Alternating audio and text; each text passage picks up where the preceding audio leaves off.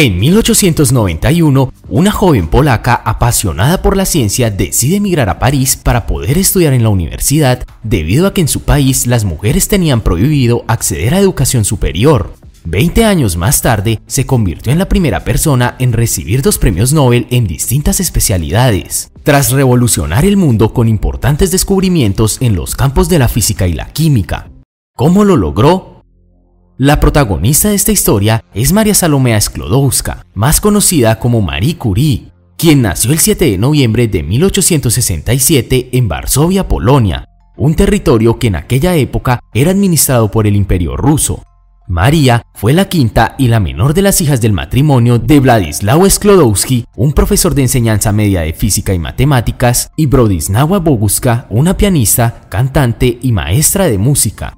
Sus padres fueron una gran influencia para ella, inculcándole el amor por el conocimiento desde muy chica. Cuando María llegó al mundo, su familia atravesaba enormes dificultades económicas, debido a que habían perdido mucho dinero en unas inversiones que no salieron como esperaban. Esto hizo que su infancia estuviera llena de limitaciones, pero esas limitaciones nunca apagaron sus ganas de aprender. Como el territorio polaco estaba siendo invadido por el imperio ruso, los invasores buscaban adoctrinar a los locales con su lengua, creencias y costumbres, haciendo que poco a poco se fuera perdiendo la identidad cultural de Polonia. Sin embargo, María, junto con su hermana Elena, empezaron a asistir a unas clases clandestinas sobre historia y cultura polaca ofrecidas por un docente pensionado, logrando así preservar sus raíces. El padre de María dirigía dos escuelas de enseñanza de matemáticas y física para varones, pues no era común que a las mujeres se les permitiera aprender acerca de estas disciplinas. Con todas las tensiones ruso-polacas, las autoridades rusas prohibieron la enseñanza e instrucción de laboratorios en escuelas polacas. Esto llevó al señor Sklodowski a tener que trasladar a su casa los instrumentos con los que daba clases. Al ver los instrumentos, María sintió mucha curiosidad, así que su padre decidió comenzar a enseñarle sobre ciencias. Posteriormente, Sklodowski fue despedido de su empleo por supervisores de educación rusos debido a su patriotismo polaco, siendo obligado a realizar labores de baja remuneración. Ante la falta de dinero, decidió dar clases particulares para niños en su casa para poder generar ingresos extra. En 1876, Sofía, hermana mayor de María, murió luego de contraer tifus de uno de los niños que recibían clases en su casa, Dos años más tarde, cuando María tenía apenas 10 años de edad, su madre falleció por tuberculosis. Ambas tragedias fueron un duro golpe para la pequeña. A partir de allí, empezó a cuestionar su fe religiosa. Su madre y su hermana habían sido católicas devotas, y aún así tuvieron muertes horribles, lo que la llevó a tomar la decisión de volverse agnóstica. Pese a la temprana pérdida de su hermana y su madre, siguió destacándose en sus estudios, a los 15 años se graduó con honores en un instituto para niñas, siendo la mejor alumna de la clase y obteniendo una medalla de oro en matemáticas. Luego de graduarse, tuvo un colapso por una posible depresión, al parecer causada por la ausencia de su madre y su hermana. Su padre trató de apoyarla y la envió a una campiña de unos parientes con el fin de que se distrajera y no se sintiera sola.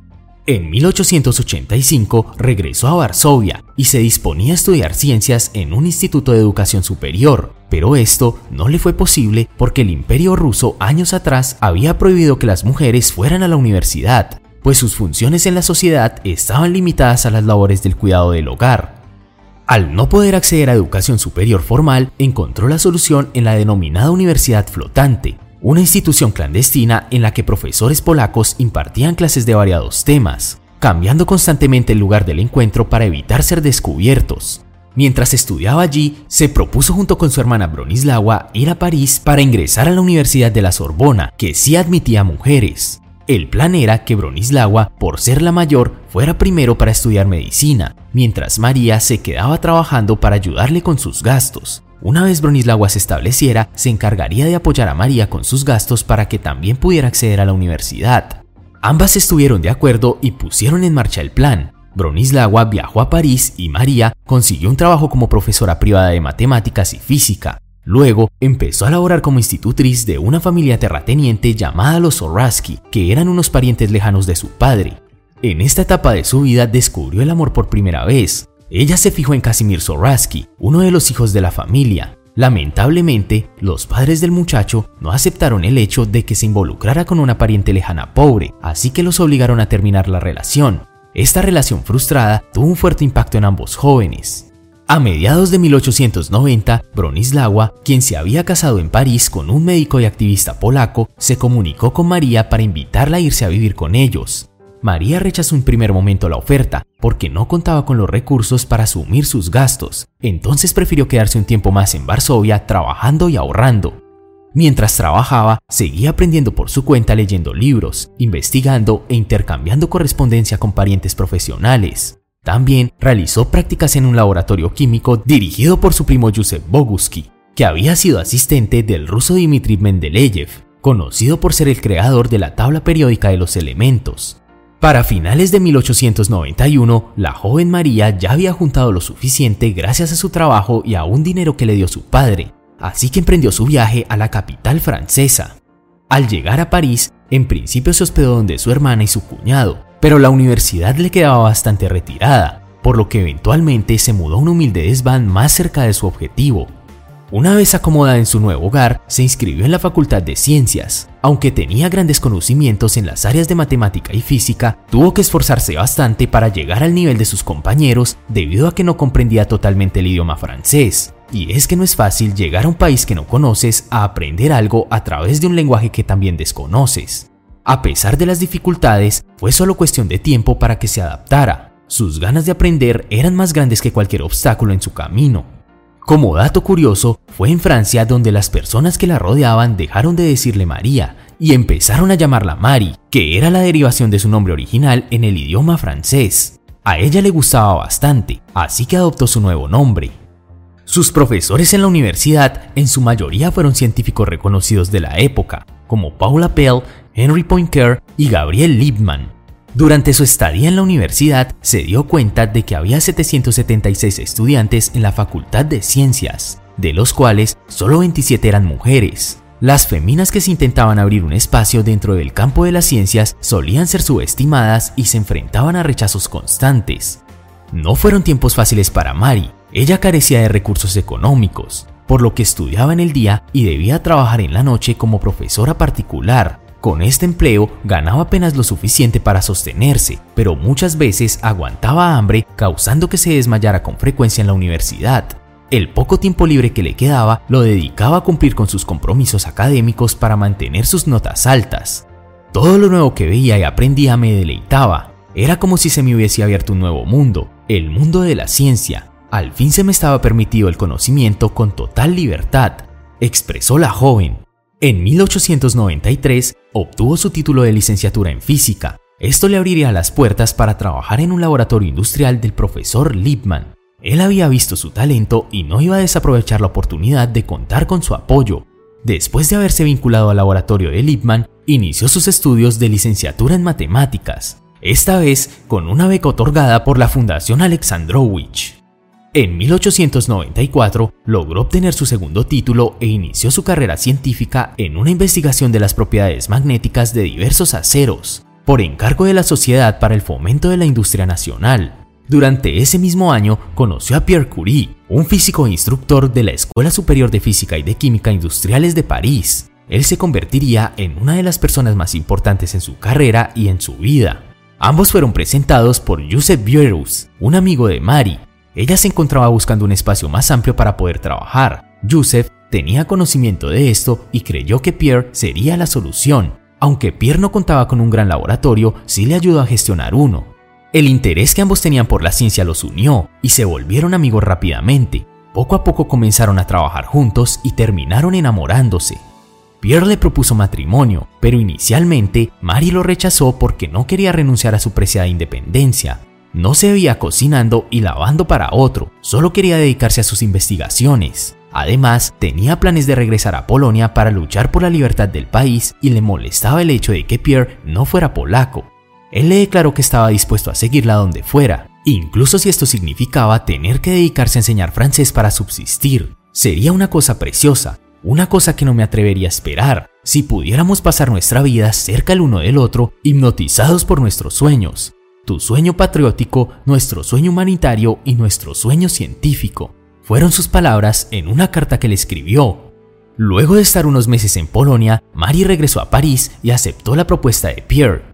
Fui golpeada por la expresión de su mirada clara y por la ligera apariencia de abandono de su alta estatura, su voz, un poco lenta y reflexiva, su simplicidad, su sonrisa a la vez grave y joven, inspiraban confianza, dijo refiriéndose a su futuro esposo. La pareja contrajo matrimonio el 26 de julio de 1895. Fue una boda sencilla y sin ceremonia religiosa. Solo asistieron algunos amigos y familiares, quienes les obsequiaron dinero en vez de cosas materiales. Después de terminada la ceremonia, ambos montaron en sus bicicletas para pasar su luna de miel recorriendo las carreteras de Francia. El siguiente reto profesional que se propuso Mari fue conseguir un doctorado en ciencias, algo que ninguna otra mujer había logrado hasta entonces. Para hacerlo tenía que elegir el tema de su tesis. La inspiración le llegaría a partir de dos acontecimientos de la época, el descubrimiento de los rayos X por Wilhelm Röntgen y la observación de Henry Becquerel de que los minerales que tenían uranio emitían unos rayos de naturaleza desconocida. Con la ayuda de su esposo comenzó a investigar la naturaleza de las radiaciones que producían las sales de uranio. Inicialmente tenía la intención de cuantificar la capacidad de ionización emanada por la radiación de las sales de uranio, tomando como base las notas del laboratorio del físico y matemático William Thomson, para los experimentos empleó una técnica creada 15 años antes por Pierre y su hermano Jacques Curie, quienes habían desarrollado una versión modificada del electrómetro. A través de sus experimentos notó que la magnitud de los rayos producidos por los minerales que contenían uranio no se correlacionaba directamente con la presencia del uranio, por lo que probablemente estaban presentes otros elementos aún no determinados. También planteó la hipótesis de que dicha radiación no era el resultado de una interacción de las moléculas, sino que provenía del propio átomo, refutando así la antigua suposición de que los átomos eran indivisibles. En 1897 nació Irene, la primera hija del matrimonio Curie. Ante esta nueva responsabilidad, Marie se vio en la necesidad de conseguir un trabajo complementario como profesora, a la par que continuaba con sus investigaciones sobre sustancias radioactivas. En sus experimentos incluyó minerales como pechblenda, torbenita y autunita, que contienen uranio.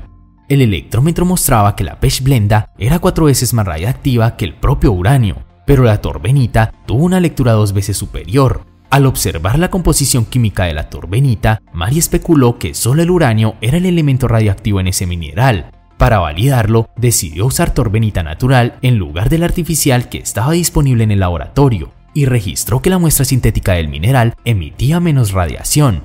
Estos datos la llevaron a concluir que los dos minerales podrían contener pequeñas cantidades de otras sustancias mucho más radiactivas que el uranio. Con base en esta premisa, emprendió una búsqueda sistemática de sustancias que emitieran radiación, y alrededor de 1898 descubrió que el torio también era radiactivo.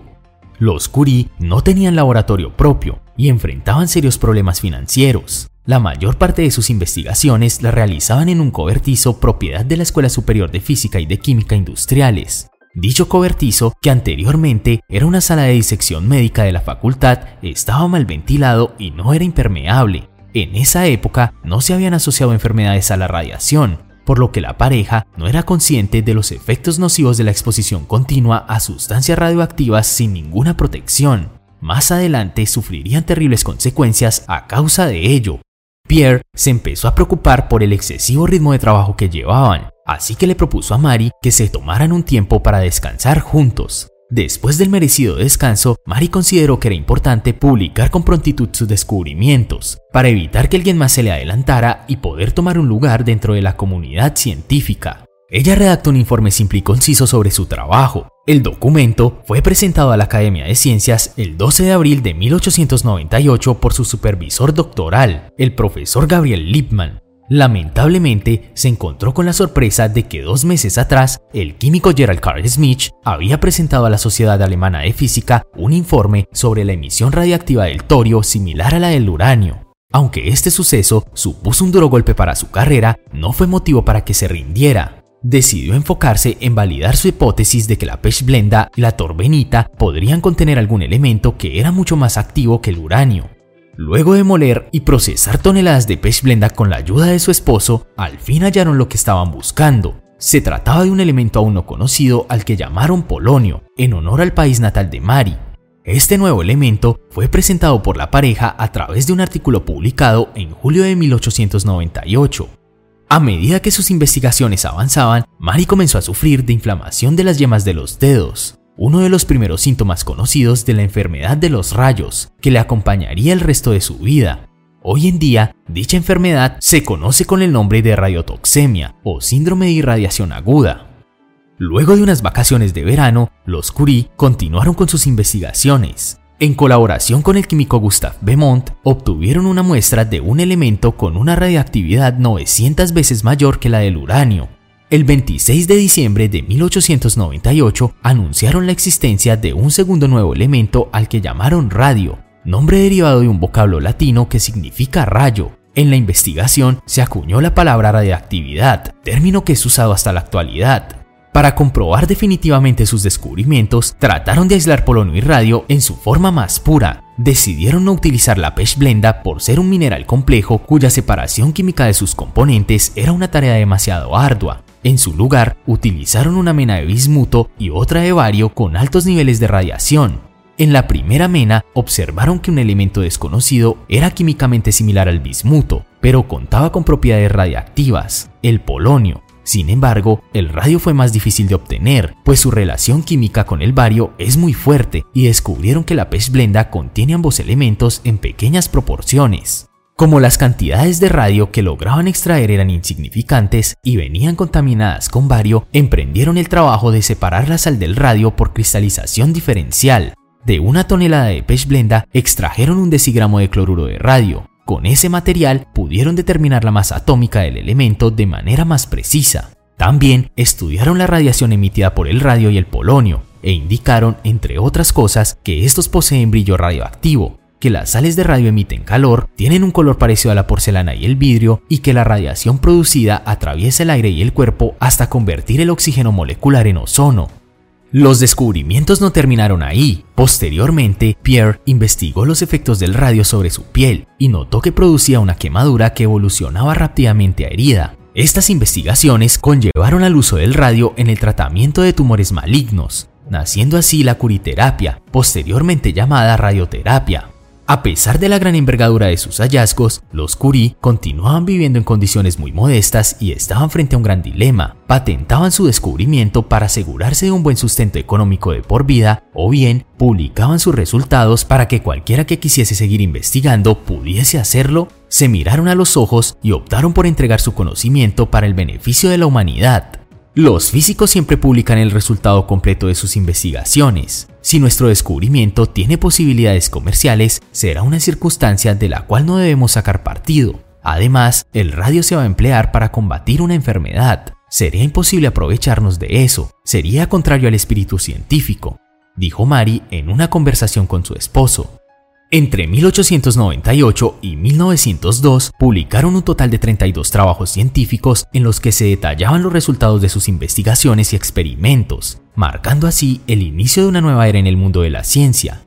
La fama de los nuevos y desconocidos elementos radioactivos se expandió rápidamente y llegó hasta la industria. Se comenzaron a comercializar pastas dentales, cremas, polvos de maquillaje, pintalabios y muchos otros productos y tratamientos a base de elementos radioactivos que afirmaban tener propiedades curativas o rejuvenecedoras. Este uso inapropiado de la radiación multiplicaría los casos de cáncer entre los consumidores de dichos productos por lo que para finales de la década de 1920 las instituciones de regulación médica decidirían prohibir la utilización de cualquier elemento radiactivo en la elaboración de productos de uso personal.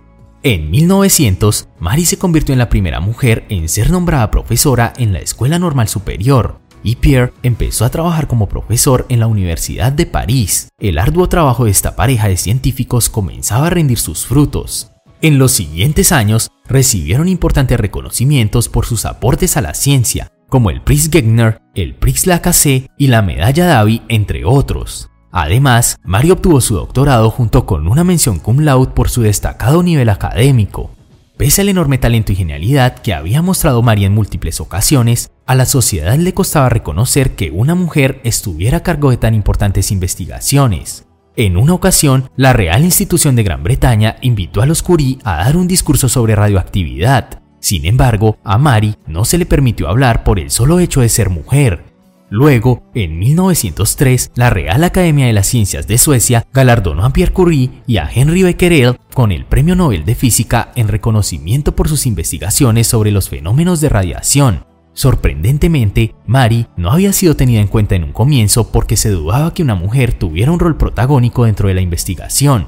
Ante esta situación, Pierre dijo que rechazaría el premio si no se reconocía también el trabajo de su esposa, Finalmente, la Real Academia de las Ciencias de Suecia decidió incluirla y Marie Curie se convirtió en la primera mujer en recibir el Premio Nobel de Física. Gracias a estos premios y reconocimientos, la pareja logró conseguir apoyo y financiación de diversas instituciones para continuar con sus proyectos.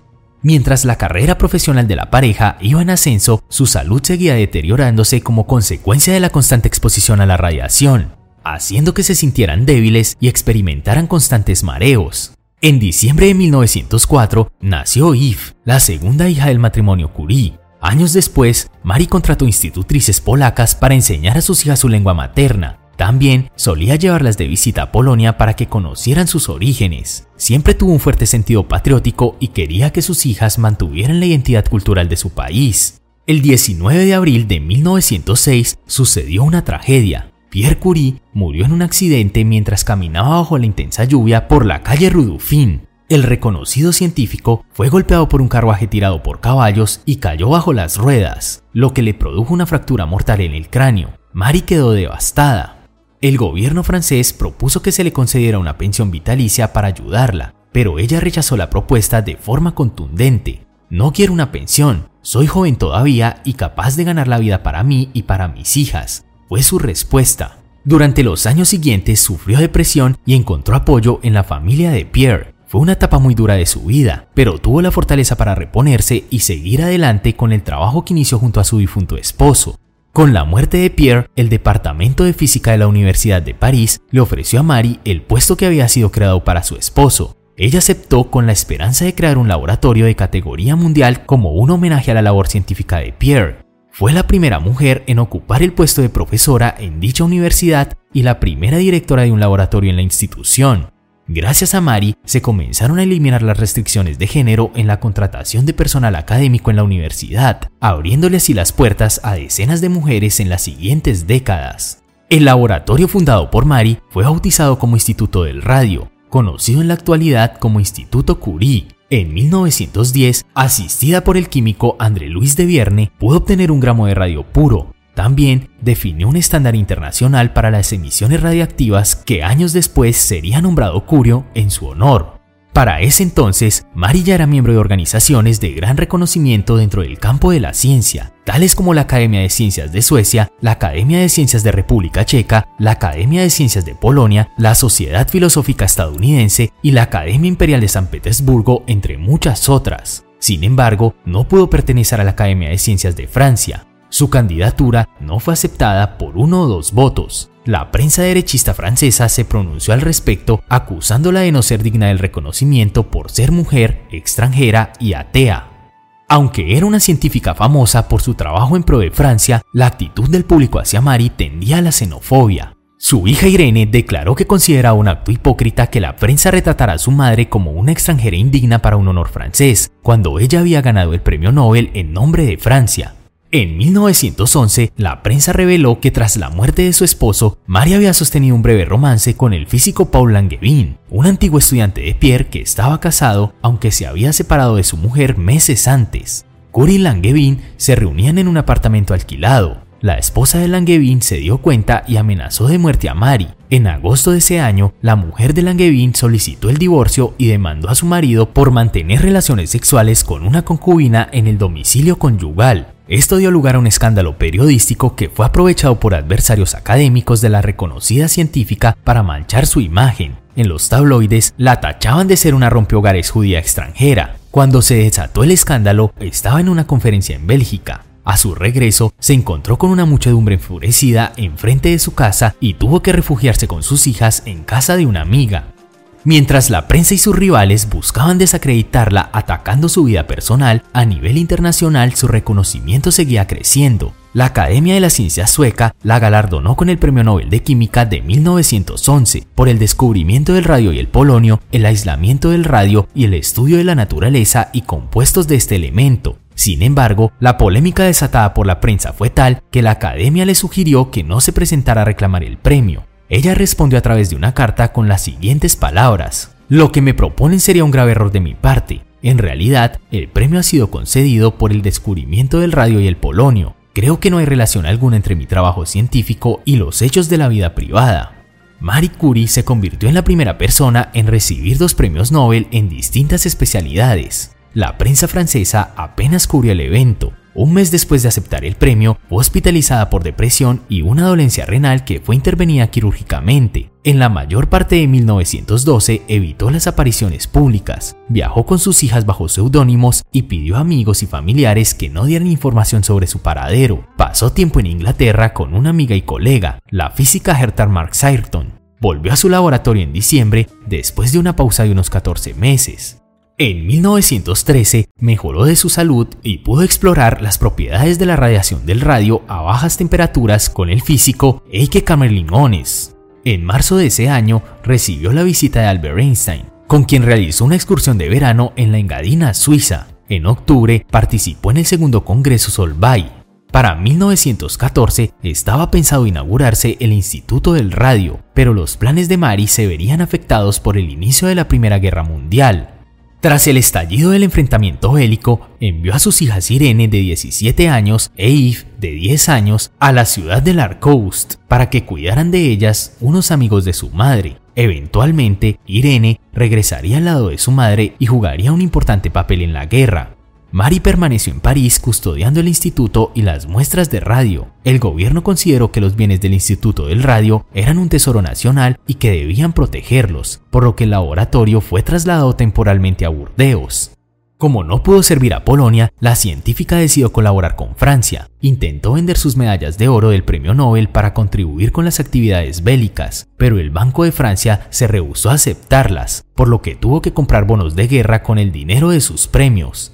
Voy a renunciar al poco oro que poseo. A esto añadiré las medallas científicas que me son inútiles. Hay algo más. Por pura pereza, había permitido que el dinero de mi segundo premio Nobel se quedara en Estocolmo, en coronas suecas. Esa es la cantidad principal de lo que poseemos. Me gustaría traerlo aquí e invertirlo en préstamos de guerra. El Estado lo necesita, solo que no tengo ilusiones. Ese dinero probablemente se perderá. Fueron sus palabras. Durante el conflicto, los hospitales de campaña carecían de personal experimentado y máquinas de rayos X apropiadas, así que Mari propuso el uso de la radiografía móvil cerca de las líneas del frente para ayudar a los cirujanos del campo de batalla. Aseguró que los soldados heridos estarían mejor atendidos si los cirujanos contaban a tiempo con las placas radiográficas. Después de realizar rápidos estudios de radiología, anatomía y mecánica automotriz, adquirió equipos de rayos X, vehículos y generadores auxiliares y diseñó unas unidades móviles de radiografía a las que llamó ambulancias radiológicas, pero que llegaron a ser conocidas posteriormente como las Petit Curie. También se convirtió en la directora del Servicio de Radiología de la Cruz Roja Francesa y creó el primer centro de radiología militar de Francia. Con la ayuda de su hija Irene y un médico militar, dirigió la instalación de 20 unidades móviles de radiografía y otras 200 unidades radiológicas en los hospitales provisionales en el primer año de la guerra. Más tarde comenzó a instruir a otras mujeres como ayudantes y se convirtió en una de las primeras mujeres en obtener una licencia de conducción, pues la solicitó para manejar personalmente las unidades móviles de rayos X. En 1915 produjo cánulas que contenían emanaciones de radio, un gas incoloro y radioactivo que posteriormente sería identificado como radón y que se utilizaba para la esterilización de tejidos infectados. Se estima que más de un millón de soldados heridos fueron tratados con sus unidades de rayos X. Ocupada con este trabajo, hizo poca investigación científica durante este periodo, aunque sus contribuciones humanitarias a los esfuerzos bélicos de los franceses fueron de gran importancia, nunca recibió en vida reconocimiento formal por parte del gobierno. Después de la guerra se reanudaron las labores de construcción del Instituto del Radio, el cual fue fundado oficialmente en 1920. A través de él se han realizado importantes investigaciones relacionadas con radiactividad y tratamiento del cáncer. En 1921, Mari publicó un libro titulado Radiología y Guerra, en el que resumía sus experiencias en la Primera Guerra Mundial. En 1922 se convirtió en miembro de la Comisión Internacional para la Cooperación Intelectual de la Sociedad de las Naciones, además de ingresar a la Academia Nacional de Medicina de Francia. En 1923 publicó una biografía de su esposo fallecido titulada Pierre Curie, en 1925 visitó Polonia para participar en la ceremonia de colocación de la primera piedra del Instituto del Radio en Varsovia, que sería inaugurado en 1932. En 1930 se convirtió en miembro del Comité Internacional de Pesos Atómicos de la IUPAC. Pese a su descomunal éxito, siempre ostentó un estilo de vida sencillo. La mayor parte del dinero que ganó con sus reconocimientos lo donó a sus familiares, amigos y instituciones de investigación. El dinero nunca fue su motivación. Luego de décadas dedicada a la ciencia, Marie Curie falleció el 4 de junio de 1934, a la edad de 66 años, en Passy, Francia, a causa de una anemia plástica ocasionada por las radiaciones a las que estuvo expuesta en sus investigaciones. Se dice que incluso dormía con una ampolla de sales de radio en la cabecera de su cama. Le encantaba verlo brillar. El médico que la atendió en los últimos momentos de su vida dijo que era un verdadero milagro que viviera tanto tiempo en esas condiciones. Más de 100 años después, muchos de sus objetos personales, incluyendo la ropa, muebles, libros y las notas del laboratorio, siguen estando contaminados por la radiación. Marie fue enterrada junto a Pierre en el cementerio Sou, ubicado en el sur de París. La mejor vida no es la más larga, sino la más rica en buenas acciones, afirmaba la exitosa científica. El 20 de abril de 1995, los restos de los Curie fueron trasladados al Panteón de París, siendo Marie la primera mujer en ser enterrada allí por méritos propios. Aunque su vida fue relativamente corta, dejó un legado invaluable que perdura hasta nuestros días. Se le considera como una de las científicas más importantes de todos los tiempos por sus significativos aportes al desarrollo de la humanidad entre los siglos XIX y XX. Sus descubrimientos han sido la base de importantes avances en los campos de la física, química y medicina. Además, su lucha en una sociedad dominada por el machismo se convirtió en un símbolo del empoderamiento femenino que derribaría múltiples estereotipos de la época y abriría paso a nuevas oportunidades para mujeres de las siguientes generaciones. Paradójicamente, sus descubrimientos que tanto han aportado al desarrollo de la humanidad también contribuyeron a la creación del arma más mortífera construida hasta la fecha, la bomba atómica, un arma que podría incluso poner fin a nuestra propia existencia. Aquí, la conclusión es que el conocimiento es el mayor poder que tiene nuestra especie, pero este no es bueno o malo per se, sino que, dependiendo del uso que se le dé, puede extender la vida o extinguirla. En 1935, un año después del fallecimiento de su madre, Irene, la hija mayor de los Curie, obtuvo el premio Nobel de Química junto a su marido, Frédéric Julliot, por el descubrimiento de la radiación artificial. Al recibir el premio, pronunció un discurso en defensa de los derechos de las mujeres, pues durante toda su vida participó activamente en la lucha por la igualdad de género. Eve, la segunda hija del matrimonio Curie, no vería su futuro en la ciencia, sino en el periodismo y en el activismo social. Ella escribió en 1937 una biografía de su madre titulada Madame Curie, que se publicó simultáneamente en Francia, Inglaterra, Italia, España, Estados Unidos y otros países, siendo un éxito total en ventas e inspirando futuras producciones como Madame Curie, una película dirigida por Mervyn Leroy que se estrenó en 1943. En el 2020 se estrenó una nueva película sobre su vida, Radioactive, conocida en español como Madame Curie, que fue dirigida por Marjan Satrapi y contó con las participaciones de Rosamund Pike como Marie Curie, Sam Riley como Pierre Curie y Anna Taylor-Joy como Irene Curie. Así concluimos la fascinante historia de María Salomea Sklodowska o Marie Curie, una osada científica que no conoció límites en su camino y que luchó incansablemente por lograr todo lo que se propuso, liderando una de las más importantes revoluciones en el mundo de la ciencia, derribando estereotipos de la época y convirtiéndose en un referente para nuevas generaciones de científicos que hoy se inspiran en su vida y obra, en sus propias palabras.